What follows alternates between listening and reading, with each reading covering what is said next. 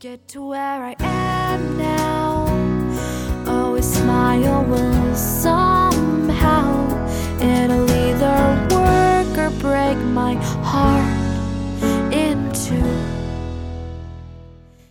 Hey guys, nice to see you again. 很高兴又和各位同学见面了。那么在今天的英语口语每日养成当中呢，瑶瑶老师将会教给大家一个新的表达，叫做“这是你第一次请男生来家里玩”。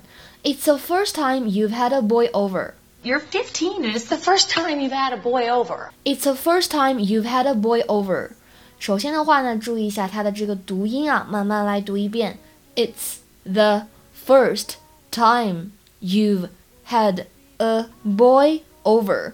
那么当中的话呢，可以把这个 first 和 time 当中两个完全一样的 t 只读一遍。First time, first time. 然后呢，这个 you 注意一下，它呢缩写了以后呢，就不要再读成 you have 了，哎，发音是不一样的。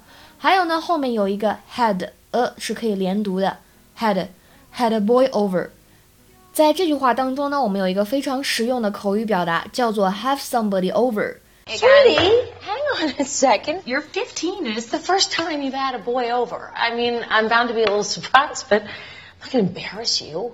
have somebody over，它其实呢表示的是 invite somebody，邀请某个人。通常来说呢，指的是邀请来家里。我们来看一下下面这个例句：I thought you might have invited her over. I thought you might have invited her over. 我还想你可能邀请了她过来呢。I thought you might have invited her over. I thought you might have invited her over. 那么刚才这段视频对话当中呢，我们还出现了一个表达，叫做 hang on a second。Sweetie, hang on a second.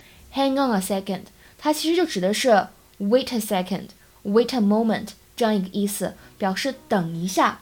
那么当然也很经常用于打电话的时候，比如对方对你说 hang on，hang on a second，什么意思呢？别挂机哦，等我一下。